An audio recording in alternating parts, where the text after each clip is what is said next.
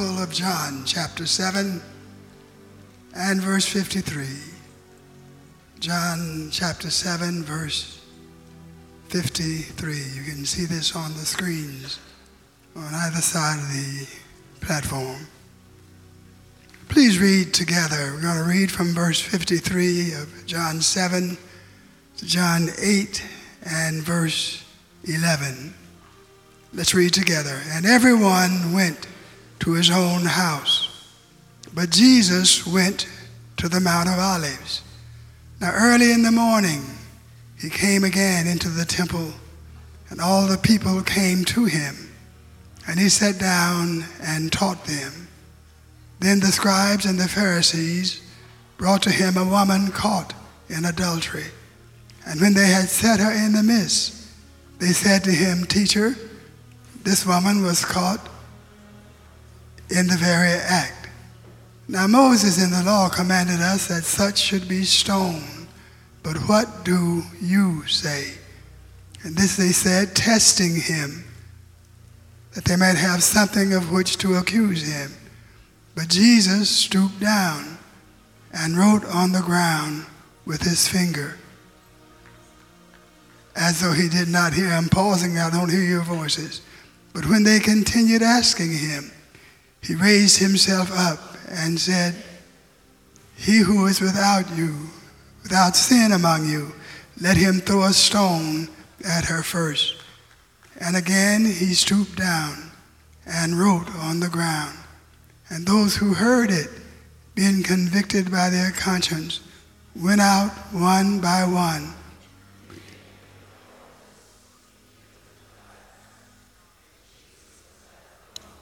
and the woman standing in the midst. When Jesus had raised himself up,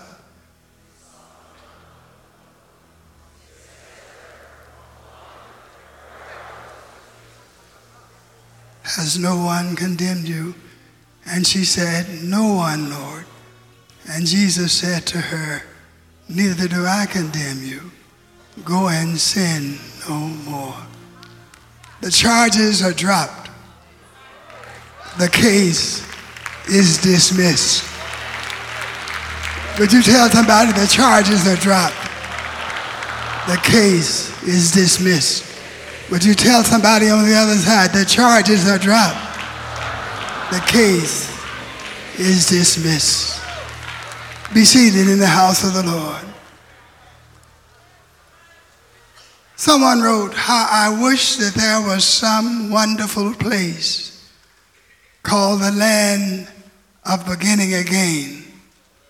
For all our mistakes and all our heartaches and all our poor selfish grief could be dropped like a shabby old coat at the door and never put on again. I want to announce today that the charges are dropped. The case is dismissed. This is the day of your new beginning. The past is whatever the past is. Nothing can be done about it. But Paul said in Philippians 3:13, "One thing I do, forgetting those things which are behind and reaching toward those things which are ahead."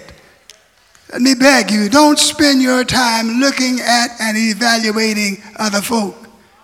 Spend your time improving yourself.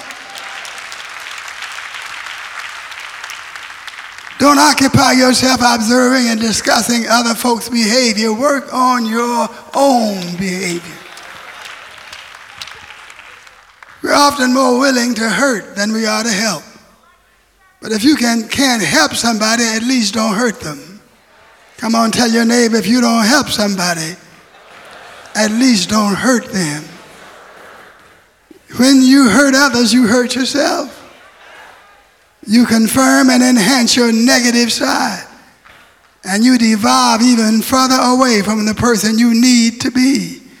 You can't lift other folk without yourself being lifted. Note the text. Everyone went to his own house. Apparently, Jesus had no house in that vicinity. Nor did he seek to be a guest in the house of anyone else. He camped out on the Mount of Olives. What extreme sacrifices Jesus made in pursuit of his mission and of his ministry. He could have pursued wealth and luxury as primary objectives, but here Jesus spends the night out of doors, sleeping on a hill. Maybe he did this because he needed some time alone with the Father. Maybe he needed some time to meditate, some time to replenish his spiritual and emotional reserves. It might have been more difficult for him to do this in a house where he would have had to converse and interact with other people. The Mount of Olives was a favorite prayer retreat location for Jesus. And we need to know that the success of our public life is closely related to our private prayer life with our Lord. The text indicates that Jesus took over the temple. The text says, when he came into the temple, all the people came to him, and he sat down and taught them. When Jesus taught, he closed down all the other classes and all of the other services.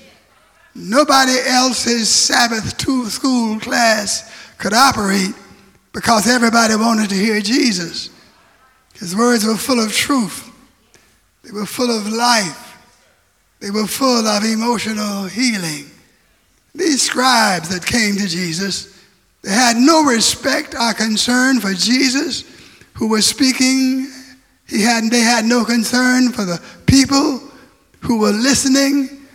The scribes and Pharisees might well have said, Stop speaking, stop listening. We don't care about the eternal truths that you may be discussing. Let's focus on this mess, this dirt that we want to talk about. Mess and dirt ought not interrupt meaningful, productive conversation and pursuits. Say that to your neighbor mess and dirt ought not interrupt meaningful and productive conversation and pursuits. John 8 and 3 Then the scribes and the Pharisees brought to him a woman caught in adultery. And when they had set her in the midst, they said to him, Teacher, this woman was caught in adultery in the very act. Notice the word caught is used twice. And the word caught implies that there was some effort, some initiative, some inconvenience involved to catch somebody. You have to develop a strategy. You have to have an interest in their activities. You have to study their habits and study their movements.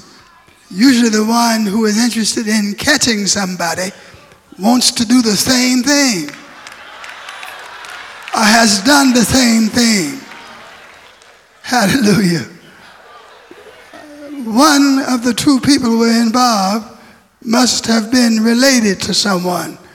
Now, a wife, a husband, a fiance, a fiancé has a legitimate interest.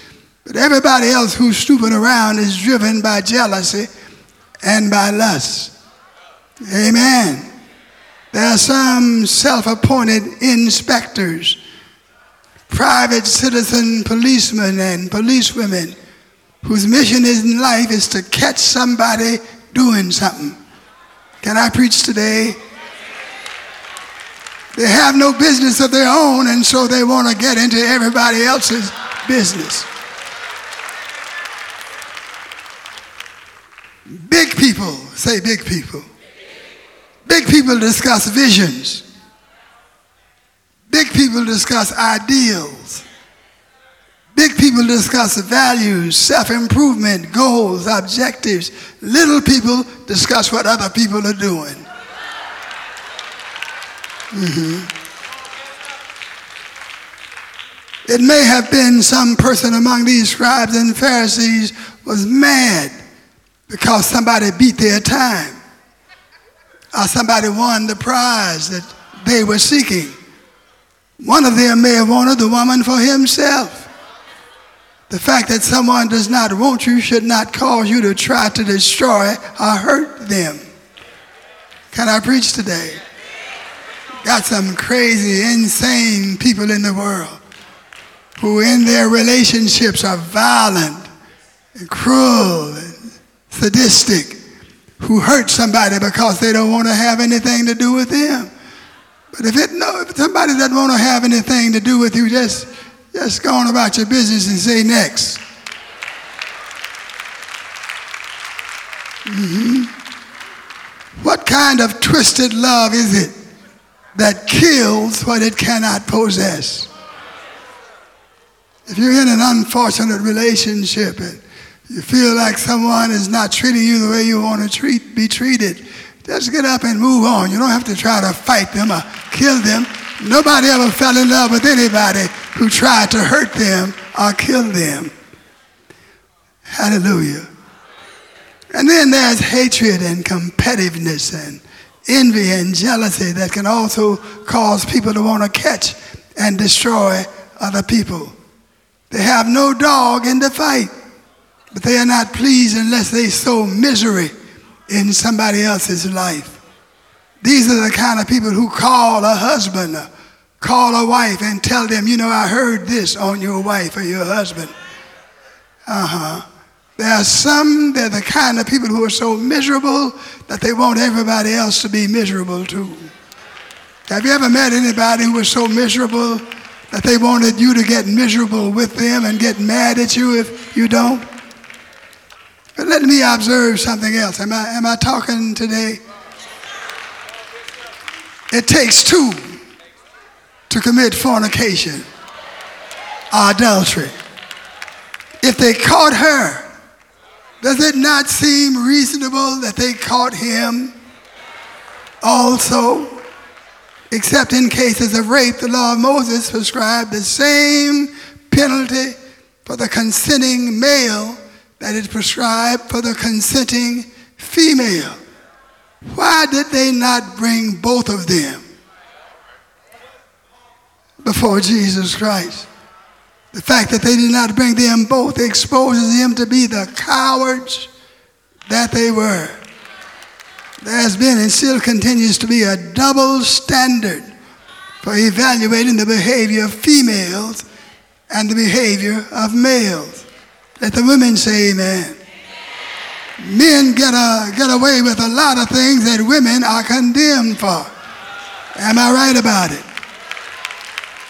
Men can walk away leave women pregnant and responsible for the rearing of the child. They call the man a player, but they want to call the woman a slut or worse. But whatever one is, the other is also. There are some male sluts.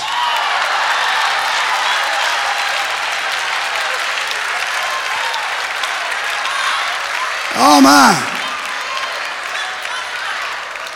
But because this woman was weak, because this woman was isolated, they chose to attack the woman rather than the man who might have been strong, influential, and able to retaliate against him. So she was merely a pawn in a chess game, a piece of merchandise to be bargained with or bargained for. They cared nothing for her. They just used her to put Jesus on the spot. John 8 and 5. Now Moses in the law commanded us that such should be stoned. But Jesus, what do you have to say about it? This they said, testing him, that they might have something of which to accuse him. But Jesus stooped down wrote on the ground with his finger as though he did not hear. Some things you got to act like you don't even hear. See, they were precisely right according to the law of Moses. The law, of Moses in Leviticus 20 and 10 prescribed that if one committed adultery with the wife of his neighbor, both of them should be put to death. And Deuteronomy 22, 13 and following if a betrothed woman commits adultery, both she and the man will be put to death by stoning. This was not the practice centuries later at the time of our text, but still the law said what he had said. And Barclay, the writer, gives us the following analysis of this situation. The dilemma in which they brought to Jesus was this. If he said that the woman ought to be stoned to death, two things followed.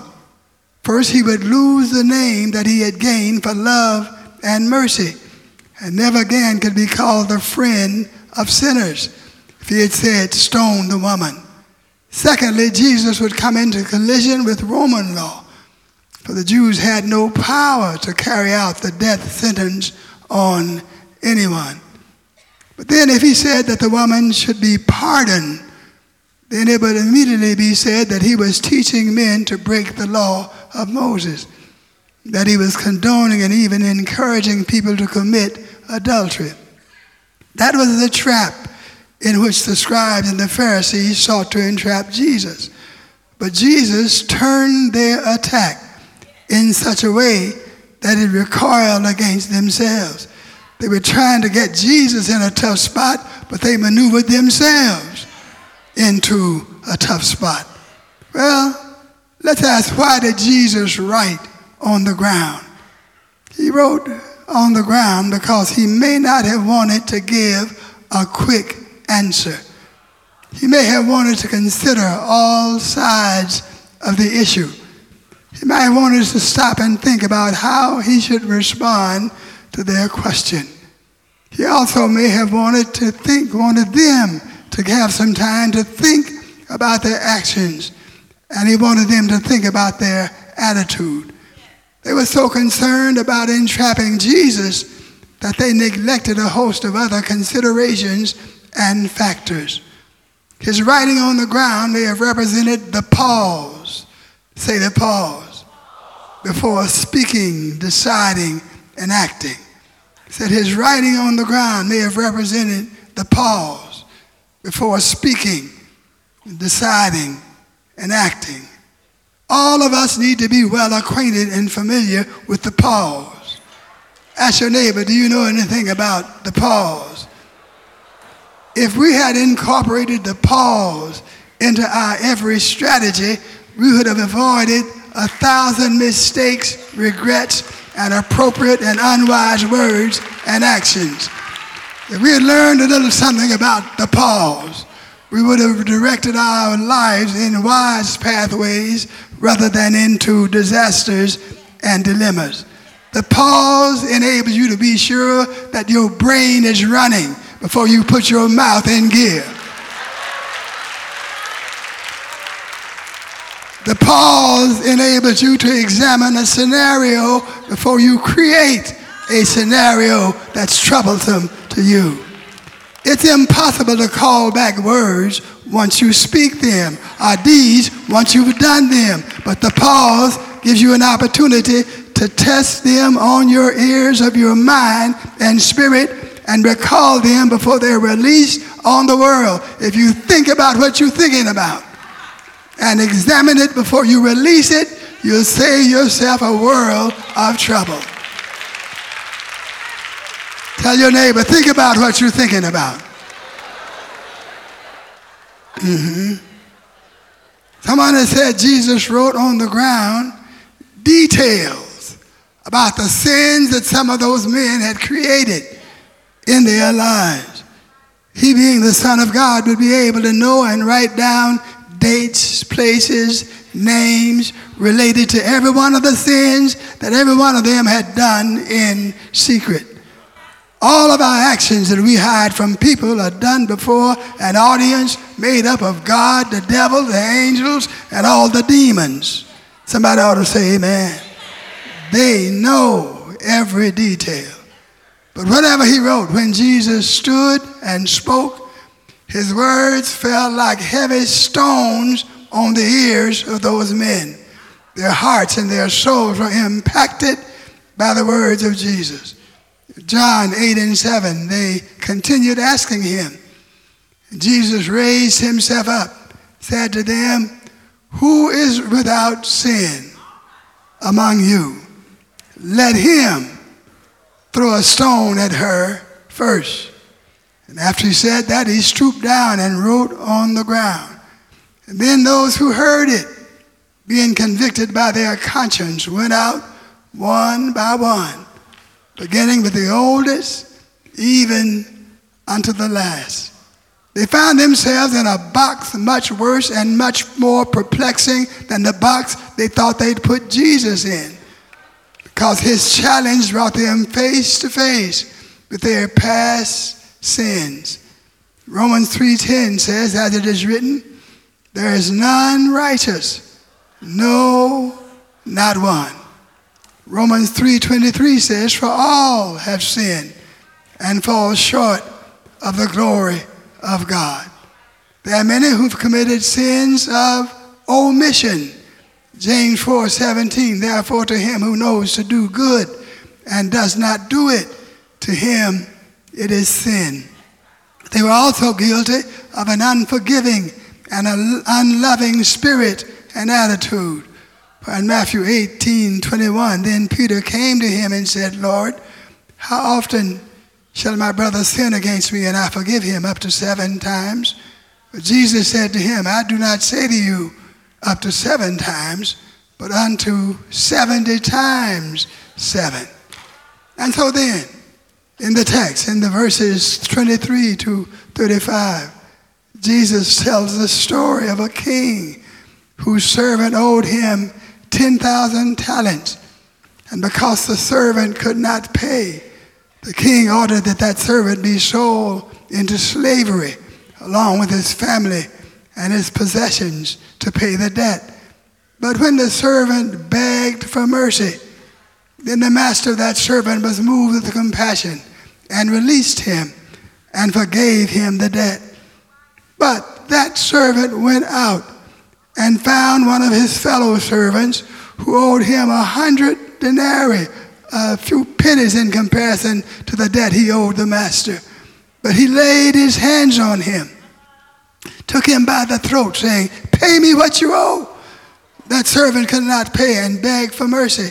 But he put that servant in prison. And when the king found out what he had done to his fellow servant, then his master called, after he had called him, said to him, You wicked servant. I forgave you all that debt because you begged me. You should not, should not you have had mercy and compassion on your fellow servant, just as I had pity on you? And his master was angry and delivered him to the torturers until he should pay all that was due. And so my heavenly Father also will do to you, each of you from his heart, if each of you from his heart does not forgive his brother his trespasses. The Lord forgave him. He went out and took out vengeance on his fellow servant, had him thrown in prison, but the king came back again, said, Listen, if you did not forgive your fellow servant, I'm not going to forgive you, and you're going to be in jail until you pay the debt you owe. How many of you know you need to forgive your brother and your sister?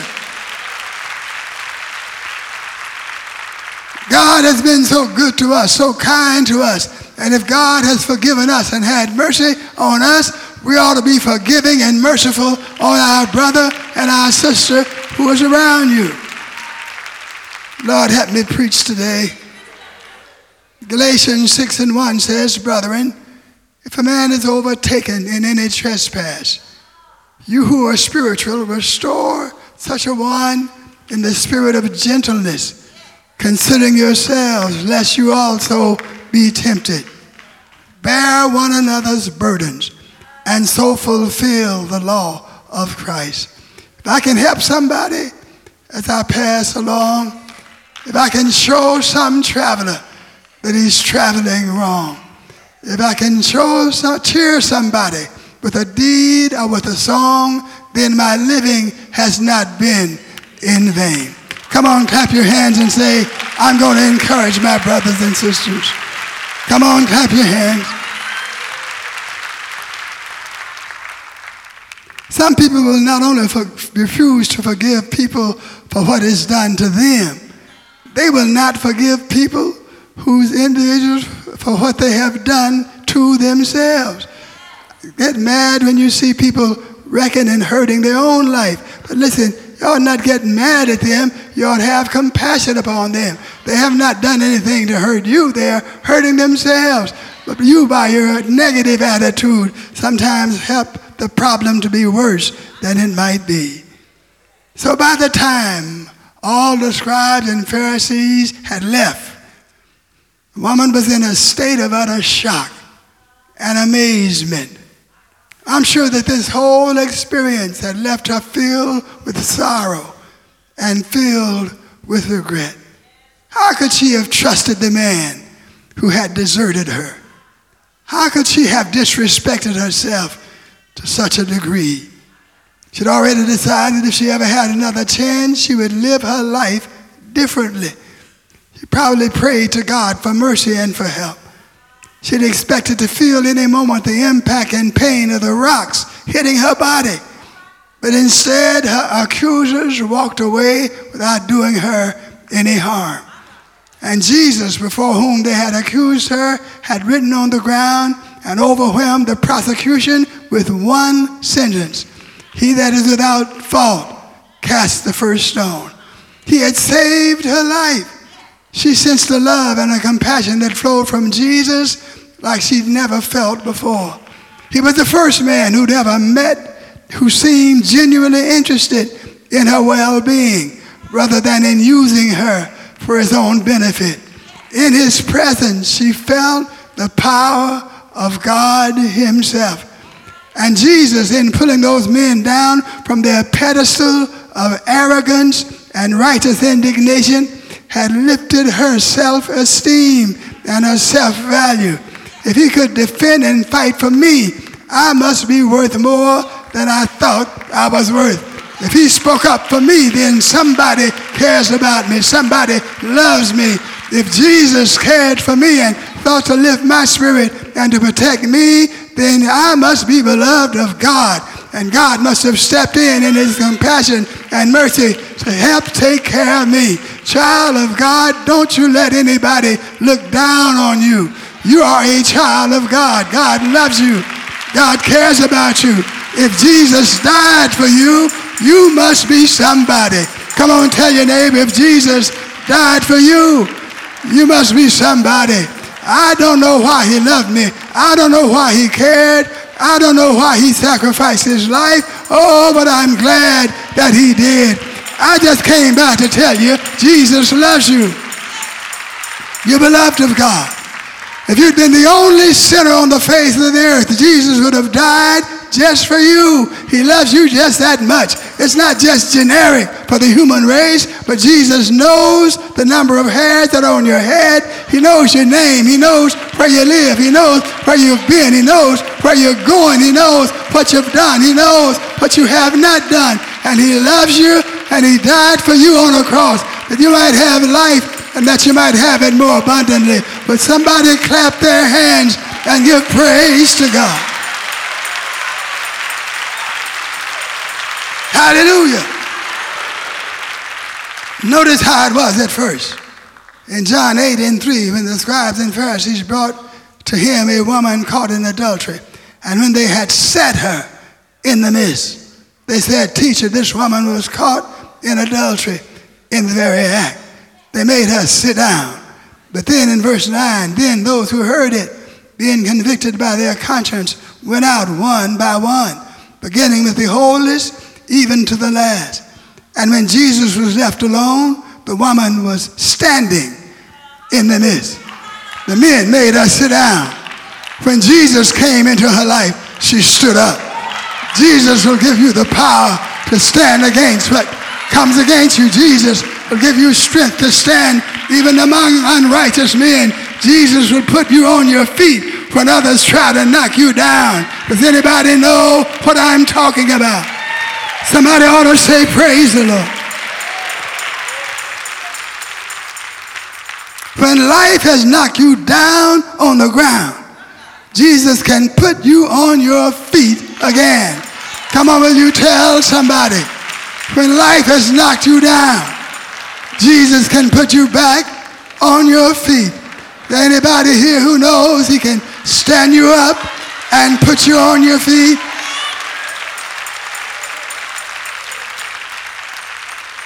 And verse 10 says, When Jesus raised himself up, he saw nobody but the woman. This is strange terminology because John had just said that she was in the midst. The crowd was there, except for the men who accused her. But this is just God's way of letting somebody know that though there are thousands in this room, God is focusing on you as if you are the only person in the room. Come on, tell your neighbor, though there are thousands in the room, God is looking on me as if I was the only one here. And so it is the omnipotent God who rules the whole universe is concerned about you. Tell your neighbor, the God of the earth who rules the whole universe is concerned about you. He knows your name. He knows what you've been through. God knows all about you. Hallelujah. And it was just for you. He wants you to feel that everything that's been said, everything that has been done, it is as if it was just for you. You can come boldly to the throne of grace and find mercy and grace to help in the time of need. If you confess with your mouth the Lord Jesus and believe in your heart that God has raised him from the dead, you shall be saved. And so Jesus looked down at the woman and said, Where are your accusers? And she said, I don't have any Lord. He called Jesus Lord. He said to him, You are my Lord. What you did, I just came to tell you that what you did is not who you are. Tell your neighbor, neighbor, what you have done that displeased God is not who you are. What people have called you is not who you shall be. People have tried to sentence you to death. But Jesus said, I've done away with your sentence. The sentence is forgiven. The case is dismissed. Tell your neighbor the sentence is forgiven and the case is dismissed. Come on and praise Him. Thank you, Lord. Thank you, Lord. Thank you, Lord, for salvation. Thank you for saving my soul. Come on and praise Him.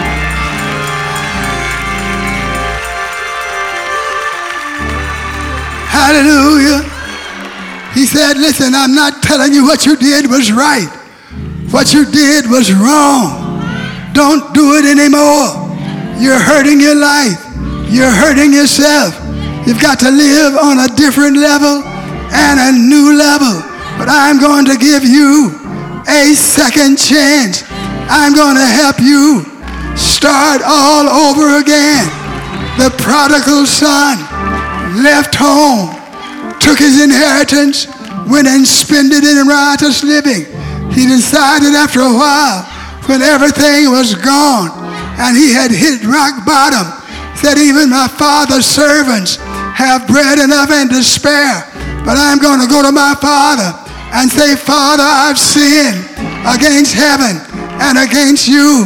I'm not worthy to be called your servant, your, your son. Just make me a hired servant.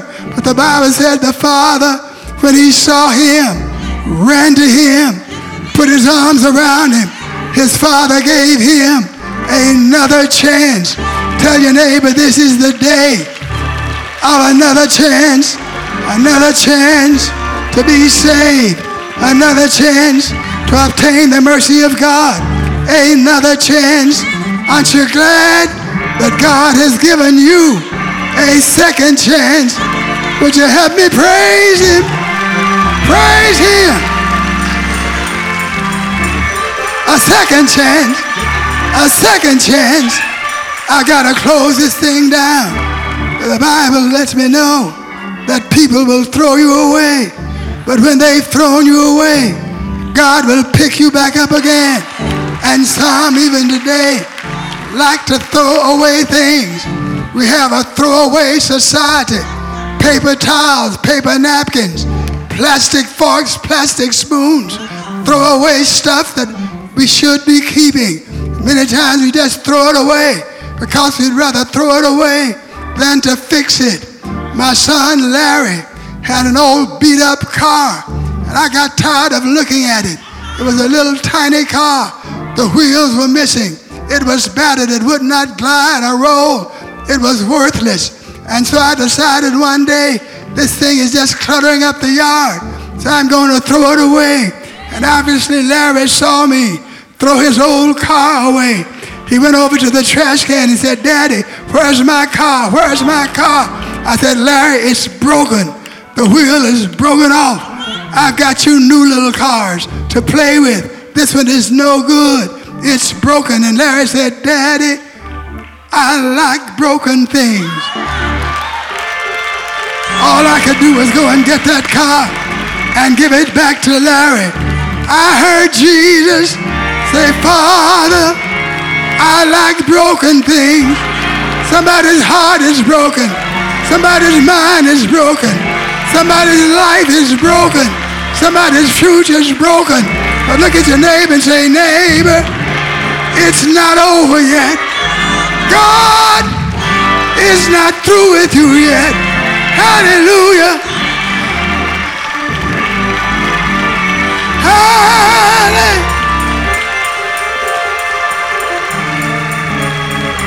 Stand up and praise him.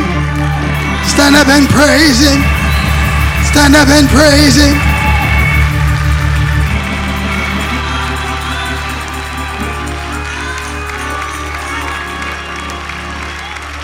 It's not over yet. Somebody in this room comes right out of a defeat. There have been problems and challenges and difficulties that have come upon you. You're sitting in the house of the Lord despondent and broken, just trying to keep mind and body together. You're discouraged.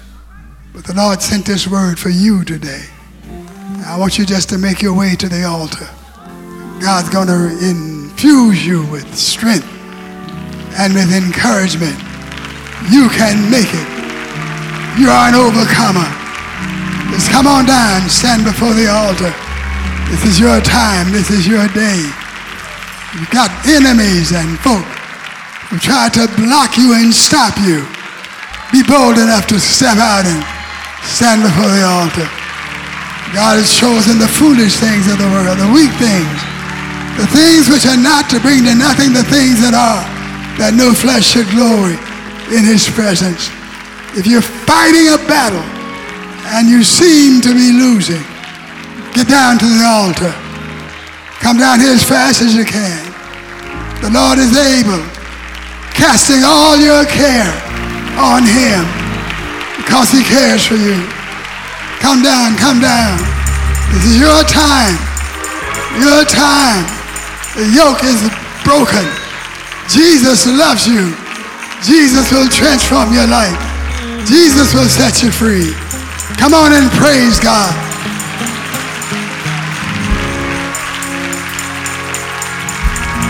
Hallelujah. Hallelujah. The Lord doesn't want to condemn you. The Lord wants to bless you. He wants to give you strength and power to stand up in the midst of all the attacks of the devil. He said, Behold, I give you power over all the power of the enemy.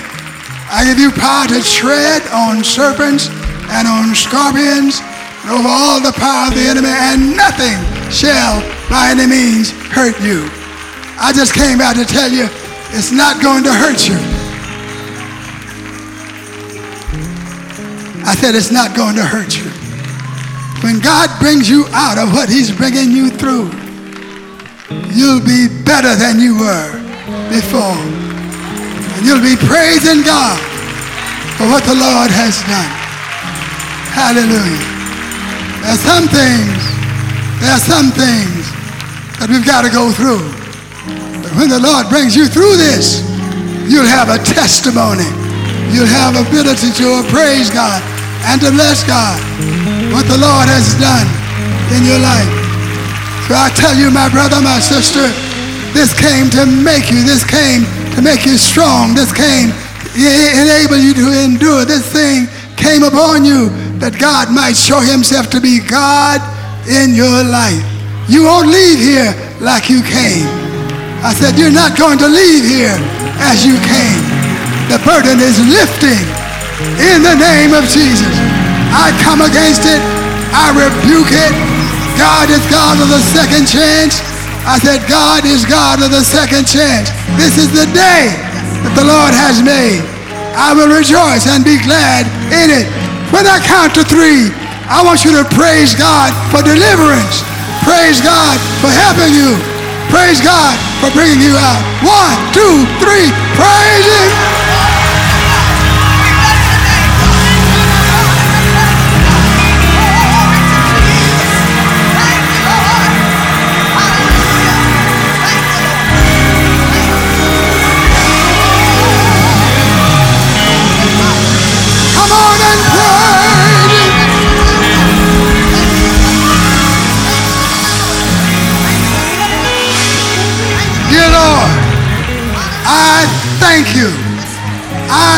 Thank you for the deliverance that you wrought in the lives of these your children. I thank you, Lord, that you've turned their lives around. I thank you. They that wait upon the Lord shall renew their strength. You're renewing their strength. They will mount upon wings like eagles, run and not be weary, walk and not faint. Thank you. Healing is here. Deliverance is here. The yoke is broken. You're forgiven. And you can praise the Lord. Hallelujah. Hallelujah. This is the time of the turnaround. I said, this is the time of the turnaround. Would you just turn around for me, please? Turn around. Just turn around. Turn around. Turn around. Come on, do it one more time. Turn around.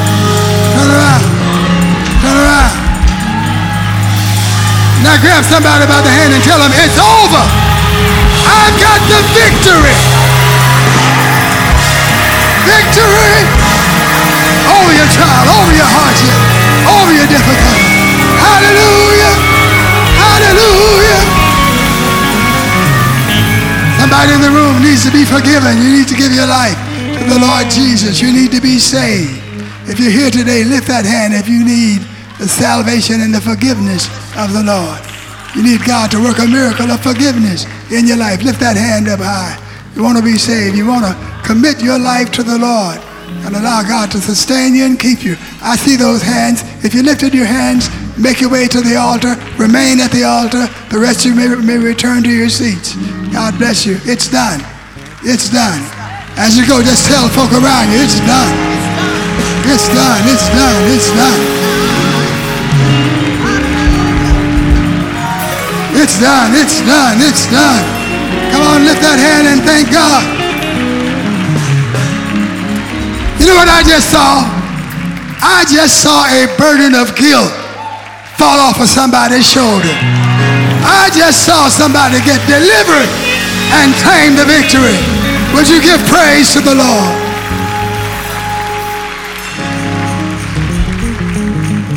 Hallelujah, hallelujah, hallelujah.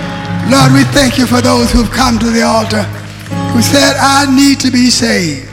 I want Jesus Christ to be Lord of my life. I cast all my care on him because he cares for me. And I thank you, Lord, for salvation. I thank you for changing my life. I thank you for coming into my heart in the name of Jesus. Say these words after me, dear Lord. Please forgive my sin. I'm sorry for every wrong thing I've ever done. I believe that Jesus died for me and rose again. I believe he's the Son of God. I accept Jesus as my Lord and my Savior. And I thank you, Lord. I am saved. Give praise to the Lord. Give praise to the Lord. Hallelujah. Thank you, Lord. Thank you, Lord. Thank you. The Bible says that when you pray like you have prayed, and the prayer that you've just prayed, every sin is laid on Jesus. And if it's on Him, it's not on you. If you'll trust Him and hold on to Him, study His Word, worship Him, obey Him, give Him your heart, your life, He'll receive you he said, Him that cometh to me, I will in no wise cast out. Jesus loves you. And you just moved to a new level of life. All of us are learning the Word of God and striving to what God would have us to be. And we want to struggle with you in the way of the Lord to become what God would have us to be and grow in Him. I'm thankful for what He's doing in your life. I want to travel with you all the way to heaven in the name of Jesus. But all of you turn right. I want you to follow that brother in that light suit. I want to know who you are. I want to write you this week. I want your name on my prayer list. Would you go with him? Turn right. Go right in that direction. Come on, praise God.